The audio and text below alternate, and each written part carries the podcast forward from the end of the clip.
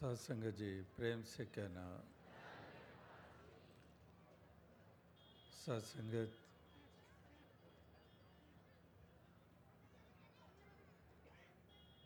इस यात्रा का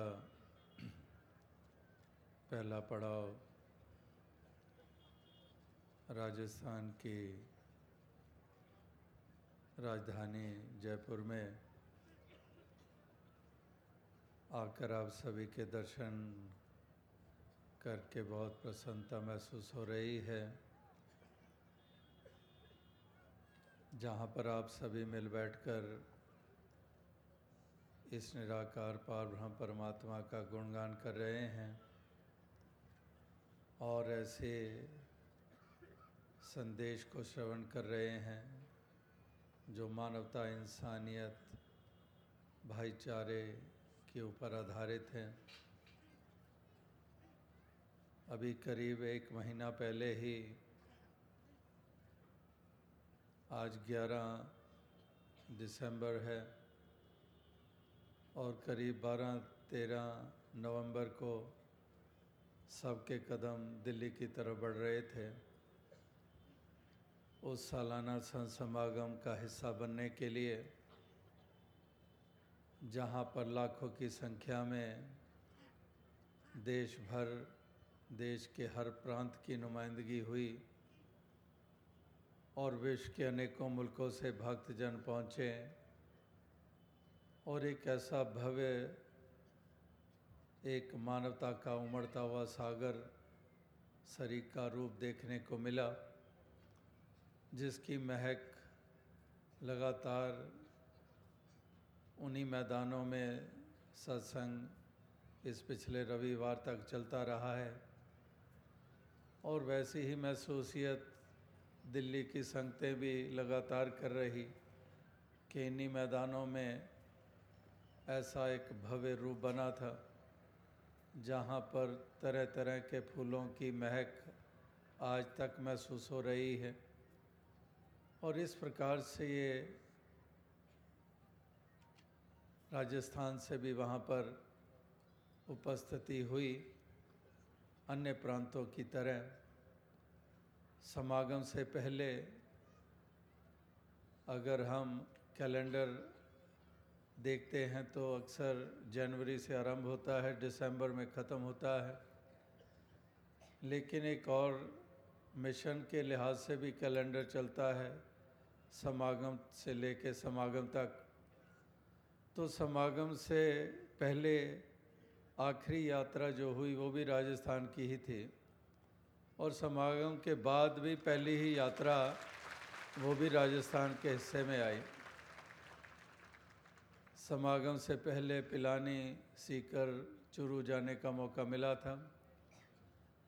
और अब की बार समागम के बाद ये जो यात्रा बनी जैसे अभी महापुरुष बता रहे थे कि सोमवार को ही सूचना दी गई, क्योंकि इतवार तक तो यात्रा पंजाब की तरफ़ की निश्चित हुई थी, लेकिन ऐसा ही कुछ ध्यान आया और इस तरफ़ आकर आप सभी के दर्शन हो रहे हैं।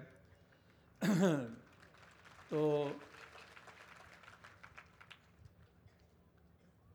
इस साल के आरंभ में भी पावटा अजमेर इत्यादि अन्य स्थानों पर जाने के मौके मिले थे। तो कहीं भी किसी प्रांत में भी जाना हो, वहाँ वहाँ ही भाषाएँ ज़रूर बदल जाती हैं। अगर आंध्र प्रदेश में चल जाते हैं तो जैसे आज यहाँ सत्संग चल रहा था, हिंदी, सिंधी या राजस्थानी भाषा में श्रवण करने को मिला। आंध्र प्रदेश में जाते हैं तो वहाँ अधिकतर सत्संग इसी तरह से तेलुगु भाषा में चलता है। महाराष्ट्र में जाते हैं तो मराठी भाषा में। किसी प्रांत में जाते हैं, वहाँ की स्थानीय प्रांतीय भाषा में ही सत्संग का रूप बनता है, जहाँ पर अपनी भावनाओं को अभिव्यक्ति दी जाती है। ये उत्तम संदेश जन जन तक पहुँचाया जाता है। इसी तरह से भाषाएँ ज़रूर बदल जाती हैं। लेकिन भाव वही रहते हैं, जो भाव आज भी यहाँ देखने को मिल रहे हैं। एक भक्ति वाले भाव, एक मानवता वाले भाव, प्रेम खलूस वाले भाव, ऐसे भावों की ही अहमियत युगों युगों से मानी गई है।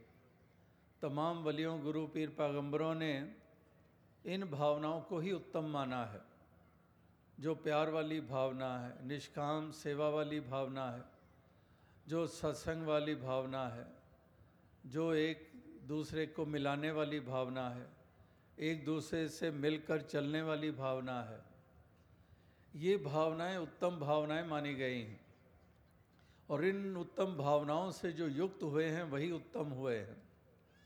क्योंकि अगर भावना उत्तम नहीं है तो चाहे लाख कोई स्थान किसी को मिल जाए, कोई लीडर बन जाए, कोई बहुत प्रोमिनेंट पर्सन बन जाए, कोई दौलत वाला हो जाए, बहुत बिज़नेस एम्पायर खड़ी कर दे तो उस हिसाब से सोचते हैं कि उत्तम हो जाते हैं। लेकिन उत्तम वही माने गए हैं, विशेष वही हुए हैं, जिन्होंने इन भावनाओं को विशेषता देकर उनको अपनाया है। इसीलिए भक्तों, संतों, महात्माओं के प्रति हम श्रद्धावान होते हैं। जिनको वो ऊंचाइयाँ मिली सतयुग, त्रेता, द्वापर, कलयुग में, जिन्होंने इन भावनाओं से युक्त होकर जीवन जिया और संसार को भी यही मार्ग बताया, यही रास्ता दिखाया कि इंसानों, तुम भी इस जीवन के सफ़र को तय करो, ऐसी उत्तम भावनाओं से युक्त होकर, वो भावनाएँ हरगिज़ हृदय में ना बसें। जिनसे तुम्हारा रुतबा भी नीचा हो जाए, अपयश भी मिले, शर्मिंदगी भी हिस्से में आए, और वातावरण को दूषित करने में भी तुम्हारे योगदान हो, कलह कलेश मचाने में तुम्हारे योगदान हो, जुल्म सितम करने में तुम्हारे योगदान हो। तो ऐसी भावनाओं से हरगिज युक्त नहीं होना है। आज संसार में जो वातावरण हम देख रहे हैं कैसे हिंसा के दौर जगह जगह पर चल रहे हैं। ऐसी विपरीत भावनाओं से युक्त होने के कारण मज़हब धर्म का नाम लेकर ऐसी क्रूरता, निर्दयता जो आज संसार को देखने को मिल रही है, हर किसी का मन दहल जाता है जो सज्जन प्रवृत्ति वाले होते हैं। तो ऐसे एक क्रूर रूप जो हमें देखने को मिल रहे हैं। जो जगह जगह पर कलेश मचाने में योगदान दिए चले जा रहे हैं, वो कलेश मचाना हमारे घर की दीवारों में भी हो सकता है। हमारे पारिवारिक घर के रूप में भी कलह कलेश का वातावरण होता है तब जब कहीं पर मन में किसी न किसी सदस्य के कहीं अहम का भाव है, कहीं पर तंग दिली है, कहीं पर सहनशीलता कम है कहीं पर स्वभाव कुछ और तरह के हैं तो इस तरह से कलह कलेश हमारे घर से ही शुरू हो जाती है। समाज में देखते हैं, प्रांत में देखते हैं, मुल्क में देखते हैं, विश्व में देखते हैं तो ये एक इकाई से लेकर लगातार व्यापक रूप में भी हमें यही देखने को मिलता है कि जहाँ पर ये भावनाएँ वो नहीं है जो संतों महात्माओं ने चाही कि हमारी हों। और जिनसे वो खुद युक्त रहे हैं, तब तक ना घर के रूप स्वर्ग बनते हैं, ना समाज का उत्थान होता है, ना देश को मजबूती मिलती है और विश्व में भी इस तरह के एक सुंदर वातावरण देखने को मिलता नहीं है। तो यहाँ पर सत्संग में भी आज बच्चों, जवानों, बुज़ुर्गों के से आपने सुना, अंग्रेज़ी भाषा या हिंदी भाषा या किसी भाषा का सहारा लेकर ये भाव आपके समक्ष रखे गए हों, लेकिन ये सब सच्चाई के रूप में है, ये सत्य के रूप में है, ये कल्याणकारी हैं। महापुरुषों की वाणी हमेशा ही कल्याणकारी रही है। महापुरुषों की देन हमेशा कल्याणकारी रही है। संतों, वलियों गुरु पीर पैगंबरों ने हर इंसान का कल्याण ही चाहा था। कि भव सागर में डूबे नहीं। इस मानव जन्म को पाया है जो चौरासी लाख योनियों में से श्रेष्ठ योनि जिसको माना गया है, वो जन्म मिला है। कितने ऊँचे भाग्य इसको माना गया है कि उस उत्तम जनों को पाकर ये केवल जिस्मानी पहचान वाले ना रहें, ये असल पहचान इंसान होने की बनाएँ। इंसान होने की पहचान मतलब इंसानी फितरत से युक्त हो जाना। इंसानी फितरत कुछ हद तक पशु फितरत भी है। जो बेसिक इंस्टिंक्ट्स होते हैं, वो पशुओं जानवरों और इंसान के एक सरीका होते हैं। लेकिन कहीं पर वो रेखा आती है, जिस रेखा के परे फिर इंसान की एक अलग पहचान बनती है, जिसके कारण इसकी तमाम योनियों में से श्रेय योनि वाला माना जाता है। तो इसलिए महापुरुषों ने यही चाहा कि ये फितरत इंसानी बने इस रूप में कि वाक्य ही इसकी इंसानी चाल बन जाए। ये एक प्यार वाला बने, ये विनम्रता वाला बने, ये पोषण करने वाला बने, शोषण करने वाला ना बने। ये इस तरह से विवेकी बनकर ये अपना भी सवारे औरों का भी सवारे अपना भी कल्याण करे, औरों का भी कल्याण करे। आप भी आनंद में रहे, दूसरों के हिस्से में भी आनंद प्रदान करें। इस प्रकार से ये इंसान के इस जन्म की अहमियत तो भक्तों महापुरुषों ने यही चाहा कि ऐसी पहचान हर इंसान को प्राप्त हो, वरना केवल जिसम इंसानों के हों, लेकिन चाल इंसान वाली ना हो तो उसका तो फिर नुकसान ही नुकसान है। और वही नुकसान आज संसार में हो रहा है। जिसम इंसानों वाले ज़रूर हैं, लेकिन कर्म कुछ और है, चाल कुछ और है, करतूत कुछ और है, और वही एक नुकसान का कारण बन रही है। अगर वाकई इंसान इंसानी चाल चलता तो ये धरती स्वर्ग बनी हुई होती। ये जन्नत बनी हुई होती और एक ऐसी विडंबना और अजीब सी बात चल रही है कि आज धरती को जन्नत बनाने के दावे और खुद जन्नत में प्रवेश करने का ढंग ये किस कदर अपना लिया गया है कि मासूमों की जानें लेकर सीधा जन्नत को जाएँगे। निर्दयता इतनी, क्रूरता इतनी और वो क्रूरता का इस्तेमाल करके ये सोचा जा रहा है कि इसी के कारण जन्नत में प्रवेश होगा। तो इस प्रकार से इंसान की मति के ऊपर ऐसा अंधकार छा चुका है। इंसान अंधकार में विचरण करता चला जा रहा है। इसको इतनी भी होश नहीं रहती कि संतों महात्माओं ने जन्नत में प्रवेश करने का ढंग क्या बताया था? एक स्वर्ग किसको कहते हैं? और उस स्वर्ग में प्रवेश करने का ढंग क्या बताया था? इस धरती को सुंदर रूप देने के लिए हरगिज उन्होंने नफरत करना ढंग नहीं बताया था। वैर करना ढंग नहीं बताया था। हिंसा करना कोई रास्ता नहीं बताया था। उन्होंने इस धरती को स्वर्ग बनाने का ढंग यही बताया था कि प्रेम की गंगा बहाते चलो कि प्रेम की गंगा बहाते चले जाएँ, प्यार करते चले जाएँ, दूसरों के मन दूसरों के प्रति अपने मन में सद्भावना रखो सबका भला करो भगवान सबका सविधि हो कल्याण। ये केवल शब्द ना रह जाए। वास्तविकता में सबका भला मांगे भी, भला सोचें भी, भला करें भी।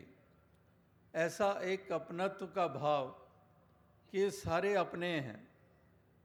तो जब सारे अपने महसूस होना शुरू हो जाते हैं तो फिर क्यों कर नफरत, क्यों कर घृणा, क्यों कर नुकसान सोचा जाएगा? क्यों कर दूसरे का शोषण किया जाएगा? तो जितने भी महापुरुष संत जन आए, उनमें यही अपनत्व का भाव था। वसुदैव कुटुम्बकम के शब्द हम पढ़ते सुनते हैं। तो सारी वसुधा पे बसने वाले, सारी धरती पे बसने वाले, एक ही कुटुंब परिवार का हिस्सा है। और ये कुटुंब ये परिवार, ये कोई सिंधी कुटुंब या पंजाबी कुटुंब या परिवार या जाति वाला या मज़हब वाला कुटुंब नहीं। वसुधा सारी धरती और कुटुंब कौन सा इस पे बसने वाला? वो कुटुंब खुदा का, इस परम पिता का कुटुंब, इसका परिवार। ये पहला सबक है किताब खुदा का कि मखलूक सारी है कुंबा खुदा का। कि ये कुटुंब, ये कुंबा, ये किसका है? खुदा का। ये पहला सबक। और ये इस्लाम वाले, उनको जो खुद ऐसे पंक्तियाँ पढ़ते भी हैं, सुनते भी हैं, कि ये पहला सबक है किताब खुदा का, कि मखलूक सारी है कुंबा खुदा का। और वही बात वेदों में आई कि वसुदैव कुटुम्बकम, कि सारी वसुधा के ऊपर, धरती के ऊपर बसने वाले सभी एक कुटुंब परिवार का हिस्सा है। यानी कि कोई अंतर, कोई फ़र्क नहीं है। लेकिन बात वही है कि ये काम करना होता है, ये अवस्था में आना होता है। जैसे दास ने कहा कि इंसान का जिसम तो मिल गया, लेकिन इंसान बनना होता है। इसीलिए मनोर्भव मनुष्य बनो, ये वेदों में भी हमने पढ़ा है कि मनोर्भव मनुष्य बनो। अगर जिसम के कारण इंसान हो जाता तो वेदों में भी ये पंक्ति लिखने की ज़रूरत नहीं थी। कि पैदा हो गए इंसान के रूप में तो ये बनो क्या होता है? इसका तो कोई महत्व नहीं है। लेकिन ये कहा गया है, और ये हकीकत के ऊपर आधारित ही कहा गया है। क्योंकि देखा गया है कि करतूत पशु की मानव जात, कि इंसान की करतूत इंसान वाली नहीं होती है। और वो चाहे धर्म के नारे लगाए, मज़हब के नारे लगाए, जाति के नारे लगाए, कोई भी नारे लगाए लेकिन ये स्पष्ट होता चला जाता है कि इंसानियत में अभी स्थित नहीं हुआ है। इसीलिए जाति के नाम पर भी घृणा, नफरत, वैर, हिंसा, मज़हब के नाम पर भी घृणा, वैर, हिंसा और हर ऐसे कारण खड़े करके इंसान के हाथों सबसे ज़्यादा इंसान का नुकसान होता चला जा रहा है। लेकिन महापुरुषों की वाणी हमें प्रेरित करती है कि हम जो खो गया है उसको प्राप्त कर लें। जिससे हम हट चुके हैं, उस रास्ते पे चल निकलें। जिससे भूल गई है ये मानवता, उस रास्ते पे चल निकले। इस परमात्मा ईश्वर निराकार दातार के साथ ये नाता जोड़े। इसका एहसास आठो पहर करे, इसका वास कण कण घटघट में देखे, और इस प्रकार से ऐसी एक सुंदर भावनाओं से युक्त होकर इस जीवन के सफ़र को तय करें। यही एक महापुरुष संत जन प्रार्थना भी कर रहे हैं, और ये संदेश भी दिए चले जा रहे हैं, ये पैगाम भी दिए चले जा रहे हैं, ताकि इस आवाज़ को सुनकर किसी का ध्यान इस और चला जाए, ताकि वो भी सोचे, विचारे कि मैं भी कहीं वही भूल तो नहीं करता चला जा रहा हूँ। मैं भी कहीं भटकी चाल तो नहीं चल रहा हूँ। मैं भी कहीं मानवता से हटकर जीवन तो नहीं जी रहा हूँ। मैं भी अभी अज्ञानता में ही विचरण तो नहीं कर रहा हूँ। तो इसलिए वो विचार उसके मन में उत्पन्न हो। इसलिए ये महापुरुष संत जन जगह जगह पर आवाज़ दे रहे हैं। मीराबाई भी अगर गली गली घूम कर आवाज़ दे रही है, इसीलिए दे रही है कि मेरी आवाज़ सुनकर किसी का ध्यान इस और चला जाए और वो जान जाए कि मैं भी अमीर हुई हूँ, इसी नाम की दौलत के कारण हुई हूँ, ना कि राजा के घर पैदा होने के कारण हुई हूँ। और मीराबाई के भी संदेश वही भक्ति, श्रद्धा, प्रेम के ऊपर आधारित एक प्रेम के ऊपर आधारित तो इस तरह से ये संदेश और पैगामों की अहमियत, ताकि इंसानों का ध्यान इस और अग्रसर हो जाए, कि वो भी सोचे, विचारें कि हम भी कहीं अपना नुकसान तो नहीं कर रहे। अपने ही हाथों अपना नुकसान तो नहीं कर रहे हैं। इसी अज्ञानता के कारण, इसी नादानी के कारण। तो इसलिए संभलने की ज़रूरत है जहाँ पर, वहाँ पर भक्तजन साधन बनते हैं ऐसे इंसान को संभालने के लिए।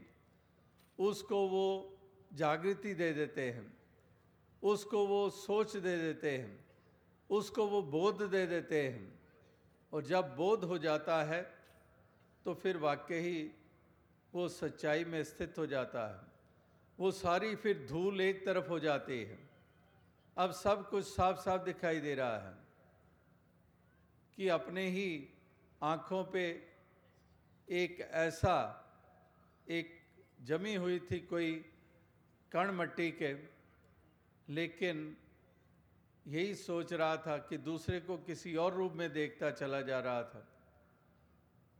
इस संसार को किसी और रूप में देखता चला जा रहा था। इस परमात्मा ईश्वर को भी किसी और रूप में देखता चला जा रहा था। लेकिन जब ये धूल हटी, जब ये आवरण हटा तो ये बोध होने के कारण ही हटा। बोध होने का मतलब कि ये सब आवरण हट जाते हैं। और वो आवरण हटते हैं तो जहाँ परमात्मा को अपने करीब देखते हैं, अपने करीब पाते हैं। वहाँ पर इसी का नूर हम घटघट में देखते हैं और इसी प्रकार से फिर बोध हुआ तो भेद मिट जाते हैं, कि बोध हुआ और भेद मिट जाते हैं। फिर वो भेद नहीं रहते हैं, फिर वो तेरे मेरे के सवाल नहीं रहते हैं। तो इसलिए बोध कराते हैं भक्तजन ये साधन बनते हैं। कि इसका बोध कर लो, इसकी रियलाइजेशन कर लो, इस सत्य को जान लो, इसके ऊपर ज़ोर देते हैं। यहाँ भी आप सत्संग सुन रहे हैं और गौर से अगर सोचा, अगर ऑब्ज़र्व किया होगा तो पाया होगा कि वाकई ही बिल्कुल निशाने के ऊपर केवल बात हो रही है और केवल पढ़ने पढ़ाने के ऊपर ज़ोर नहीं दिया जा रहा है। केवल कोई विशेष प्रकार की क्रियाएँ और कर्म कांडों पर ज़ोर नहीं दिया जा रहा है। केवल लिबासों और पहरावों के ऊपर ज़ोर नहीं दिया जा रहा है। यहाँ केवल परमात्मा से नाता जोड़ने की बात हो रही है और इंसान बन के जीवन जीने की बात हो रही है। परलोक और लोक दोनों को संवारने की बात हो रही है। और कोई लंबे चौड़े किस्से कहानियाँ नहीं दोहराई जा रही हैं। एक स्टीक सी बात एक पूरे निशाने के ऊपर बात कि जिसकी तरफ़ इंसान ने ध्यान देना है, वही पहलू सामने लाया जा रहा है कि पहला इंसान ये सोचे कि आत्मा का कल्याण हुआ, आत्मा ने परमात्मा को जाना, अपने मूल को जाना। अगर ये नहीं काम हुआ तो ये काम करना ज़रूरी। और दूसरा पहलू वही जो लोग की यात्रा तय करते हुए, जिसका अभी ज़िक्र किया गया कि इंसान की चाल चलना, इंसान बन के जीना तो ये दोनों ही पहलुओं को इस प्रकार से हम उसको अचीव कर लेते हैं, जब ऐसे ब्रह्म ज्ञानियों का संग मिल जाता है, महापुरुषों का संग मिल जाता है, भक्तजनों का संग मिल जाता है। और इनका संग मिलता है तो वही हमारे लिए साधन बन जाते हैं। हमारे इन दोनों जहानों को बाजी जीतने के लिए हमारे लिए वो एक ऐसा उत्तम साधन होते हैं। और इसलिए संतों, महात्माओं ब्रह्म ज्ञानियों का महत्व ये युगों युगों से बना हुआ है। तो अब सात संगत, ऐसे महापुरुषों का संग जो कर लेते हैं, उनका पार उतारा हो जाता है। लेकिन ये भी विडंबना या ये भी अजीब सी बात देखने को मिलती है कि वहाँ पर भी जाति पाति के आधार पर ही खोज चलती है। और दूसरी तरफ़ ये भी पढ़ा जा रहा है कि जाति ना पूछो साध की, पूछ लीजिए ज्ञान, मोल करो तलवार का पड़ा रहन दो म्यान। यहाँ पर भी यूनिवर्सिटी के कैंपस में ये सत्संग हो रहा है। यूनिवर्सिटी में अभी भी यहाँ के प्रेसिडेंट वाइस चांसलर और प्रोफेसर्स मिले, आते ही यहाँ मैदान में। तो वही से बात ध्यान में आती है कि यहाँ पर जो प्रोफेसर्स हैं, क्या वो जाति के आधार पर पढ़ाते हैं? अगर केमिस्ट्री पढ़ाते हैं इंग्लिश पढ़ाते हैं या कोई और फैकल्टी है तो वो क्या जाति के आधार पर है? या मज़हब के आधार के ऊपर है, या फिर वो प्रोफेसर जो हैं, वो भी जाति के आधार पर, या फिर जो स्टूडेंट्स हैं, वो भी जाति के आधार पर, वहाँ पर कोई भी ये सवाल नहीं होता है। टीचर के सामने स्टूडेंट है, वो चाहे कहीं से भी आया है, किसी स्टेट से आया है, किसी बैकग्राउंड का है, किसी भी घराने में पैदा हुआ है वहाँ केवल सवाल वो विद्या प्रदान करना है। वहाँ पर स्टूडेंट के लिए भी ये सवाल नहीं कि ये ये फलां जाति का है, फिर तो अच्छे से पढ़ा देगा। अगर दूसरी जाति वाला है तो अच्छे से नहीं पढ़ा पाएगा।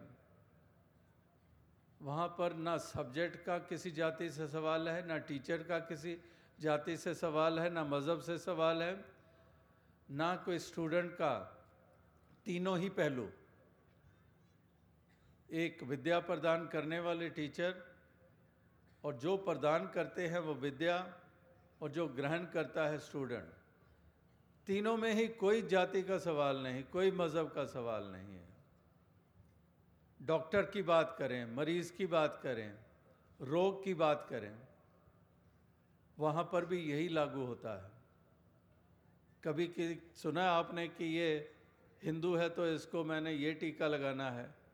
और मुस्लिम है तो उसके पेट का दर्द है तो उसको और दूसरा टीका लगाना है। दोनों के पेट में दर्द है, अगर वही डायग्नोज हुई है बीमारी तो उसके लिए अलग अलग उपचार नहीं, वो मज़हब के नाम पर करेगा, उसके आधार पर करेगा, ना ही जाति के आधार के ऊपर। अगर किसी को चोट लगती है तो हम अपने सके संबंधी को उठाए हुए रक्त बहता चले जा रहा है। हम भागते हैं। डॉक्टर डॉक्टर, हमने कभी वहाँ पर ये पूछा है, जल्दी बताओ ब्राह्मण डॉक्टर कहाँ है? जल्दी बताओ, वैश्य डॉक्टर कहाँ पर है? हम केवल डॉक्टर शब्द निकलता है। उस वक्त कोई सवाल नहीं आता है, क्योंकि जितनी देरी हो रही है, उतना लग रहा है कि ये हाथों से ये सका संबंधी जा रहा है। केवल डॉक्टर मिल जाए। ये रक्त तो रोक दे, ये टांके लगा दे, ये स्टिचेस लगा दे, जान बच जाए। वहाँ पर यही सवाल। और आगे से डॉक्टर भी यही नहीं देखता कि ये कौन है, कौन सी जाति वाला है, कौन से मज़हब वाला है, कौन सी भाषा वाला है। उसको सीधा वो चोट नज़र आ रही है, वो इंसान नज़र आ रहा है। और वो उसी का उपचार करने में योगदान दे रहा है। तो इसी तरह से वही बात कि जाति ना पूछो साधु की, पूछ लीजिए ज्ञान। मोल करो तलवार का, पड़ा रहन दो म्यान। म्यान यानी कि ये खोल, ये शरीर। अष्टावक्र जी का भी शरीर ही केवल देखा गया था। राजा जनक ने निमंत्रण दिया था, सत्य और असत्य का निर्णय मेरा कोई करा दे। अनेकों पहुँचे वहाँ, जपी तपी, पाठ करने वाले, बड़ी ऊँची जाति वाले, और अष्टावक्र जी को देखकर मज़ाक उड़ाने लगे कि ये आया राजा का भ्रम दूर करने के लिए, ये निस्तारा करने के लिए ये आया अपने शरीर को तो देखता नहीं है टेढ़ा मेढ़ा शरीर है, अंग सीधे नहीं हैं, उसमें टेढ़ापन है, मज़ाक उड़ा रहे हैं। और आगे से अष्टावकर जी कहते हैं कि, राजा, निमंत्रण दिया आपने, इन्हें भी, मुझे भी। लेकिन मैं आपकी अभिलाषा पूरी कर सकता हूँ, लेकिन पहले ये तमाम चमार सभा यहाँ से उठा दो। अब इतनी बात सुनी तो लाल पीले हो गए सारे। गुस्से में आ गए। हमें चमार कहता है। राजा को भी बुरा लगा। राजा भी कहने लगे कि, महात्मा शोभा नहीं देता जो आप कह रहे हो। इनको चमार कह रहे हो। तो आगे से अष्टावक्र जी कहते हैं, मेरा हरगिज़ ये भाव नहीं था, निरादरी का भाव नहीं था। जो मैंने कहा वो पकड़ में बात आई नहीं आपके किसी के भी। मैंने चमार शब्द इसलिए कहा कि चमार उसी को कहते हैं जो चमड़ी की परख रखता है। तो इन्होंने भी तो मेरी चमड़ी ही देखी है। इन्होंने मेरा ज्ञान तो नहीं देखा।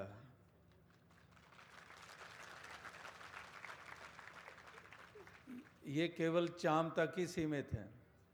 ये केवल बाहरी रूप तक ही सीमित हैं।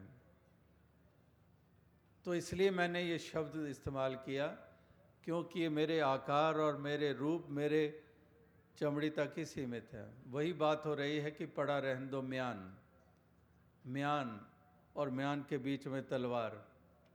महत्व तलवार का है। तो लेकिन म्यान कैसी है, कौन सी है, वहीं पर सीमित रह जाते हैं। तो महापुरुष संत जन कहते हैं, अगर ब्रह्म ज्ञानियों का संग करके ही निस्तारा होना है, अगर इसी से ही बात बननी है, इसी से ही हमारा परलोक भी संवरना है, इसी से ही आत्मा के जन्मों जन्मों की अज्ञानता दूर होनी है आत, आत्मा के भी भ्रम मिटने हैं इस मन के भी भ्रांतियाँ दूर होनी हैं तो फिर ऐसा संग हमेशा ही वरदान के रूप में माना जाता है। और इसीलिए ये पंक्तियाँ हम लगातार पढ़ते हैं कि करूँ विनंती सुन मेरे मीता संत टहल की बेला यहाँ खाट चलो हरी लाहा आगे बसे सुहेला। कि यहाँ पर वो लाभ प्राप्त कर लो कि आगे भी सुहेला बसना हो जाए। आगे भी शर्मिंदगी का सामना ना करना पड़े। इसलिए करूँ विनंती, सुन मेरे मीता, कि मैं विनती कर रहा हूँ। मैं आपको जोदड़ी कर रहा हूँ। जैसे आप निमंत्रण देते हैं, अपने जानने वालों को क्या, औरों को क्या, यही निमंत्रण देते हैं। कि हमने प्रभु को पाया है। हमने इसको अंग संग जाना है। हम भी अब तक इसके नाम तक सीमित थे, लेकिन अब इस नामी की पहचान हमें हो गई है। हमें ये बोध हो गया है इसका। तो आप भी कर लो। वही बात की करूँ विनंती, सुन मेरे मीता, विनती कर रहे हैं, निमंत्रण दे रहे हैं कि हमने जो पाया है तुम भी पा लो। हमने जो जाना है तुम भी जान लो। और ये तमाम धर्म ग्रंथों, वेदों, शास्त्रों के अनुसार ही हमने पाया है। इसको जानने से पहले भी पढ़ते थे और इसको जानकर अब पढ़ रहे हैं तो अब अब तसल्ली हो रही है कि पहले अनुमान थे, अब पूरा निशाना सामने है। अब पूरा बोध के साथ एक एक शब्द जब आता है तो हमें पता है कि क्या कहा जा रहा है, किस के बारे में कहा जा रहा है। वो सब तस्वीर हमारी आँखों के सामने है। वो बोध हो जाने के कारण तो वही निमंत्रण देते हैं कि हमने पाया है, तुम भी पालो। हम भी जाने बगैर इसकी भक्ति कर रहे थे, लेकिन अब जानकर इसकी भक्ति कर रहे हैं। मीराबाई में प्रेम की कहाँ कमी थी? बचपन से शाम के प्रति कितना प्रेम, उमड़ता हुआ प्रेम। लेकिन फिर भी उसके मन में यह एहसास था कि अभी पूर्णता नहीं है। और वो पूर्णता प्राप्त हुई जब गुरु रविदास जी का संग मिला। यानी कि वो पहचान मिली, वो बोध हुआ। तो इसी प्रकार से हर किसी को इसका बोध प्राप्त हो। यही महापुरुष संत जनों के प्रार्थनाएँ भी और ये योगदान भी ये देते चले जा रहे हैं ताकि किसी का भी ये संसार में आया हुआ व्यर्थ ना चला जाए, ये अमोलक सांस व्यर्थ ना चले जाए, ये अपने जन्म का मोल डालें, अपने श्वासों का मोल डालें ये मंजिल मकसूद को प्राप्त करें और इस तरह से मुख उजला करके ही इस संसार से रुखसत हो। ये जन्मों जन्मों के बोझ उतार कर ही यहाँ से रुखसत हो। रुखसत तो होना ही है। आज तक कोई ऐसा नहीं हुआ कि जो हमेशा रहे। जो आता है उसने अवश्य जाना ही जाना है। एक अटल सच्चाई है। तो इसलिए रुखसत होना ही है यहाँ से तो मुख उजला करके रुखसत हो। आत्मा के जन्मों जन्मों के बोझ और इसकी अज्ञानता मिटाकर ही रुखसत हो। यही वास्तविकता में हमारी उपलब्धि होगी, यही हमारी सूझबूझ होगी तो यही एक जागृति होगी। तो दास और अधिक शब्दों का सहारा ना लेता हुआ इन्हीं शब्दों से आपसे इजाज़त चाहेगा।